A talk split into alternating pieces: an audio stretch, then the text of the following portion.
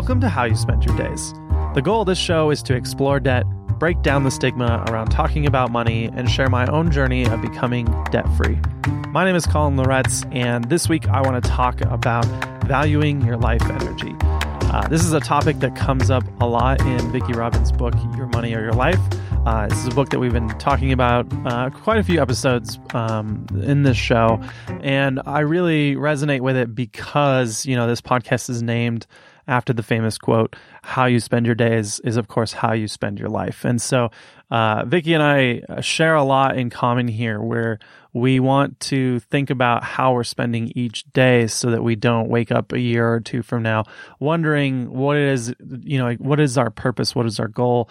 Um, do we enjoy how we're deciding and choosing to spend our time?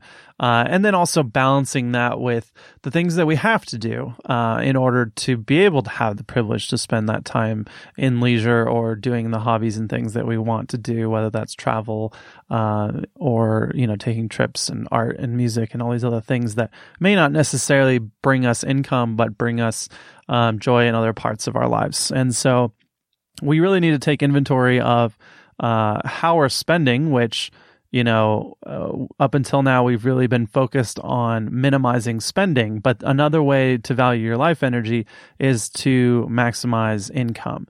And so if we can eliminate all of the waste and be more mindful in what we're spending, then we can start to think about now, how can we maximize income um, in both terms of our, you know, our perceived or uh, at the end of the day, what our hourly wage is compared to the amount of time that we actually spend working.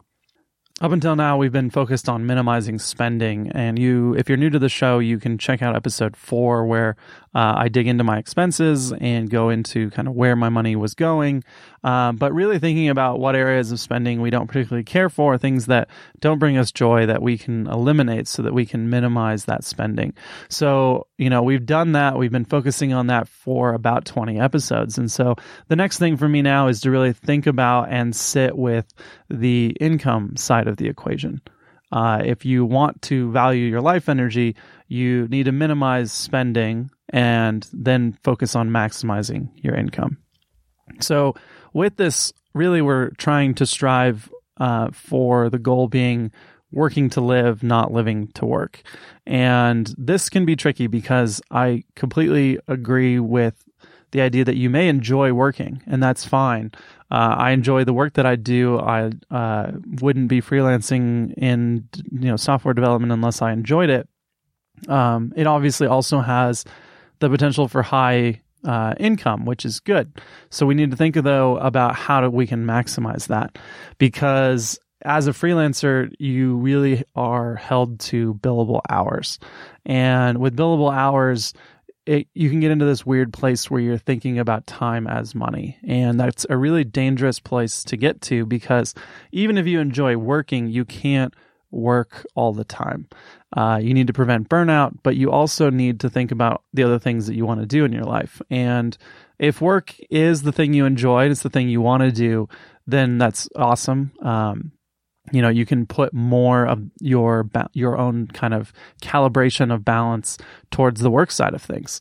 You know for some people that work life balance may be 50-50 and maybe 25-75 you know maybe the other way um, and that's really up to you.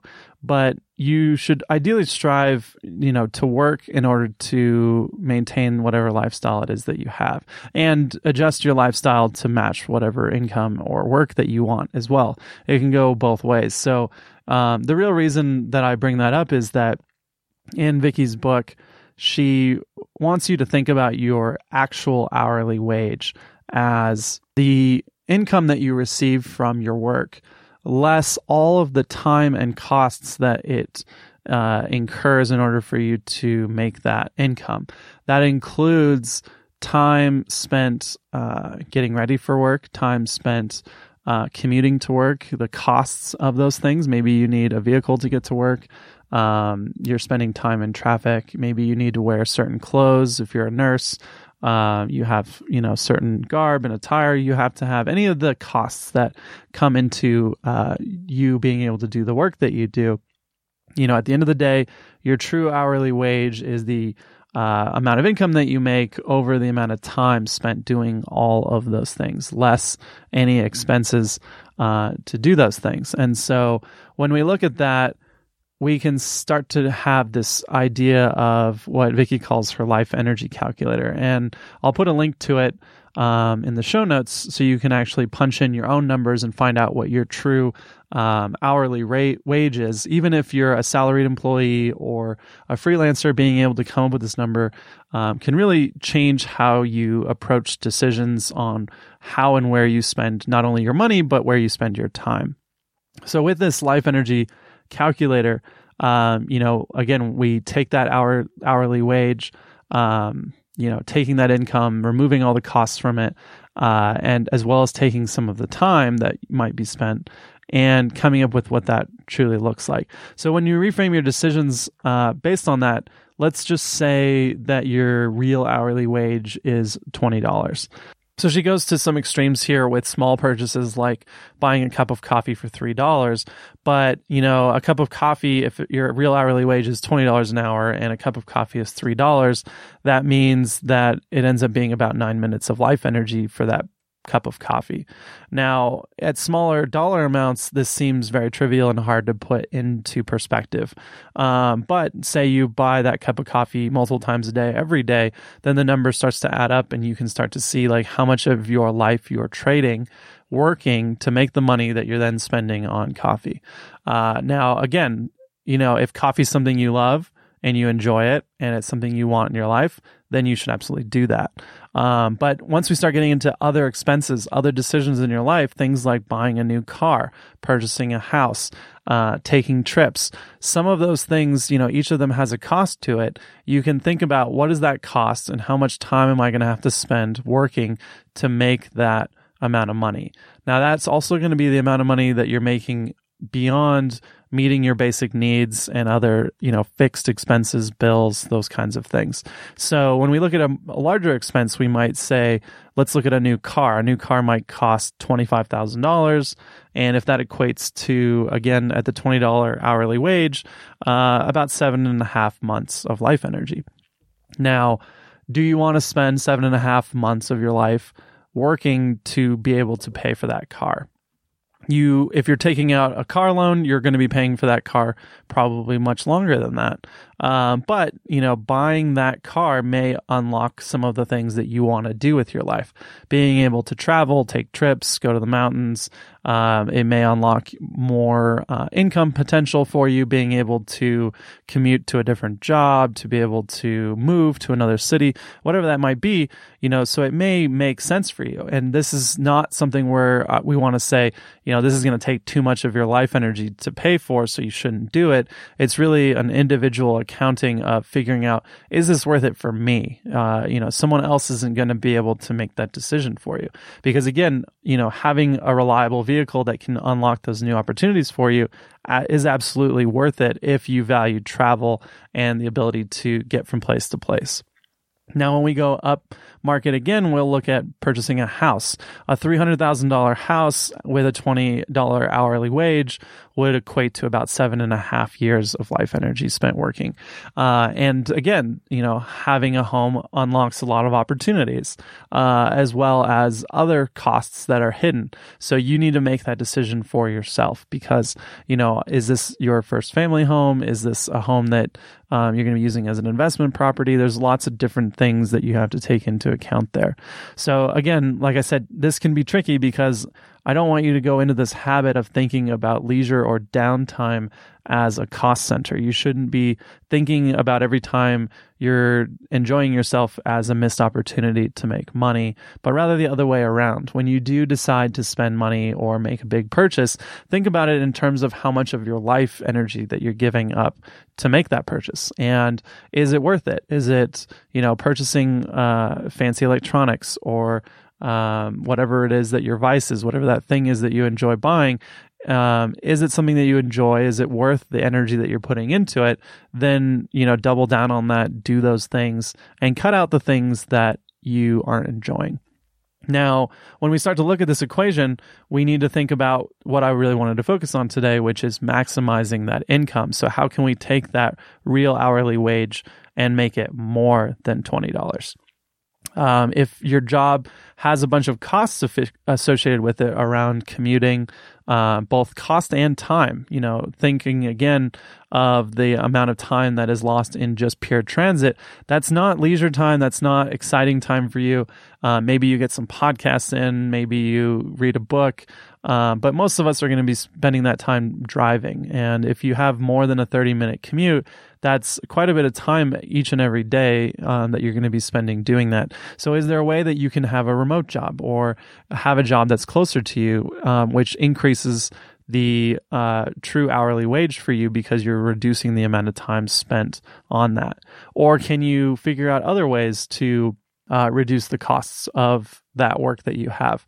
Uh, in most cases, the easier solution is going to be to increase the actual income. So either your hourly rate or your salary. Uh, and we'll look at potentially um, talking about this in the future, but uh, there are a lot of tactics for freelancers to move from hourly, um, you know, fixed bid projects to uh, either a weekly rate or a retainer. Um, all those sorts of things that kind of change how you do income as a freelancer. Um, or if you have a salary, we'll we'll get into some tactics and ideas around how you might be able to increase your salary so that you can uh, increase your income potential that way. Almost always, increasing that top number is going to be um, easier just because once you get into trying to minimize all these um, costs around your work, you're uh, going to hit a point at which you're trying to, you know, uh, squeeze out, you know, blood from a rock, and it's just really not going to get any uh, any smaller in terms of cost. And so, um, other ways that you can increase your income if you feel like you have hit some sort of ceiling, either uh, you know on the ladder that you have at work or in terms of your skill sets with whatever your main income is, there are other ways to make money on the side. Um, I think one of the more lucrative ones is anything that doesn't require more of your time. So something like creating digital products or uh, you know online courses, things like that, where they require an upfront expenditure of time to create. But then once they are put out into the world and marketed on you know platforms like Skillshare. Um, you have potential to make passive income that allows you to increase your hourly uh, wage for a few reasons. One, you're making passive income, but two, you're also making money while you're not spending any extra time. So as long as the you know the math checks out for the amount of time that you put up front, you eventually will hit a point where you're making residual income uh, while you're sleeping, and that idea of passive income really starts to kick in and give you more true life energy because you are having a higher real hourly wage with less time being spent. Um, when I think about freelancing, this is kind of the journey that most freelancers go on. Um, they start off trading time for money, getting paid an hourly rate, and they eventually move towards um, at least being able to uh, have a good sense of how much money they can expect by moving to retainers. And usually with retainers, you still are trading time for money. Um, but then the next inevitable goal is for freelancers to develop some kind of product. And that product is, like I just mentioned, you know, an informational product, an educational product that's, that's online, video, courses, whatever that might be, a book, um, to create that passive income. Uh, and then almost always, you know, the, the next logical step would be to get out of time for money freelancing altogether and move towards more of a product or a startup type product that someone can pay for, you know, one time or monthly so that you end up having one of the hardest things to do is to separate your time from your income. But if you can do it, being able to have a product that, you know, you can put in one unit of effort and get out 10 units of uh, income, that's much better than trading one for one, you know, an hourly rate every hour and having to put in that time every day. Um, you know, I'm in a position right now where I still am in that billable hours position of really, really focused on how many billable hours can I get out of a day. And there's a point at which you can't uh, get any more productive time out because uh, you have emails and transactional things that happen in between the projects you're working on that are not always billable. And it's kind of the cost of doing the business that you have to account for. Um, you're not going to be 100% effective. You're not going to be 100% you, uh, you're not going to have a 100% utilization rate of your time and that's okay because again you need to be able to have some downtime you need to be able to schedule out projects uh, and so if you're a freelancer i know you can uh, sympathize with that um, and uh, you know if you do have any tips or tricks around what's worked for you to make it so that you can freelance more effectively uh, i'd love to hear those. Um, you can reach out to us in the show notes um, it's how you spend at gmail.com um, but with that, I think finding balance is key. You know, you need to be able to figure out what are ways that you can increase your your uh, income, but the other way is to figure out how to reduce the amount of time you work as well. If you can cover the amount of money you need to cover your expenses, but work less, you've effectively increased your income because your hourly wage is going up with the reduction of hours.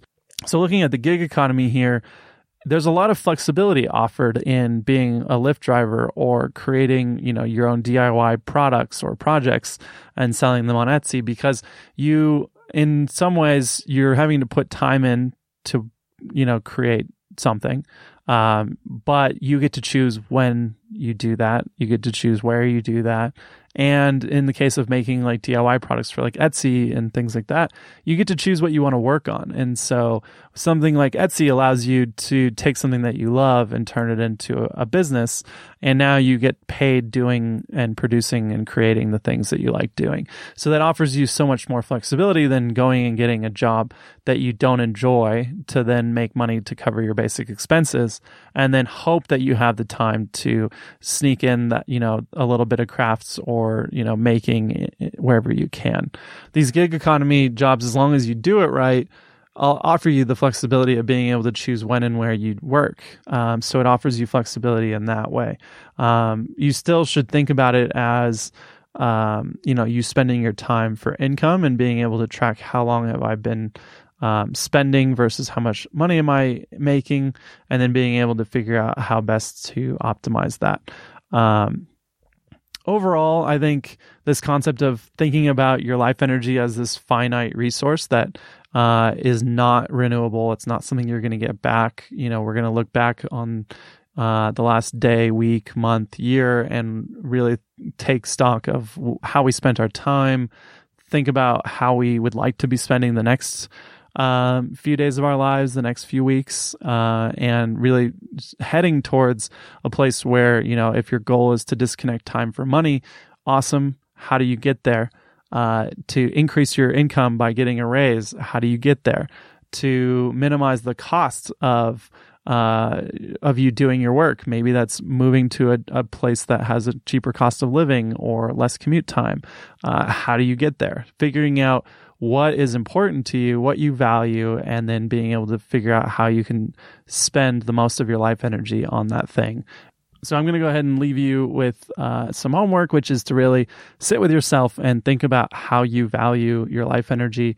Uh, think about ways that you can minimize your spending, but also maximize your income so that you have more of this, you know, finite life energy, more time for the things that you enjoyed doing. And uh, again, there's no blame or uh, in in any of this if you enjoy working and want to spend more of your time doing that work that maybe it provides a service to others or is something that you just genuinely delight in making um, you know whatever it is that you do for work then do more of that but really being able to think about how can i disconnect my time from my money so that I can do the things that I enjoy doing uh, and have more life energy available f- so that you can spend time uh, traveling, spending time with others, uh, and just generally uh, having a good life.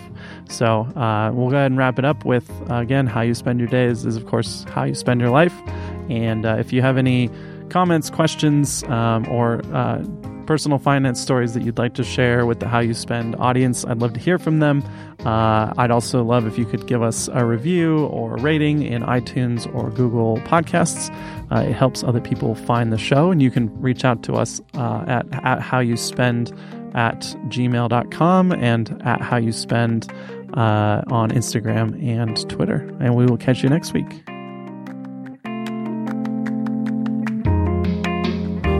Music in this episode from Blue Dot Sessions.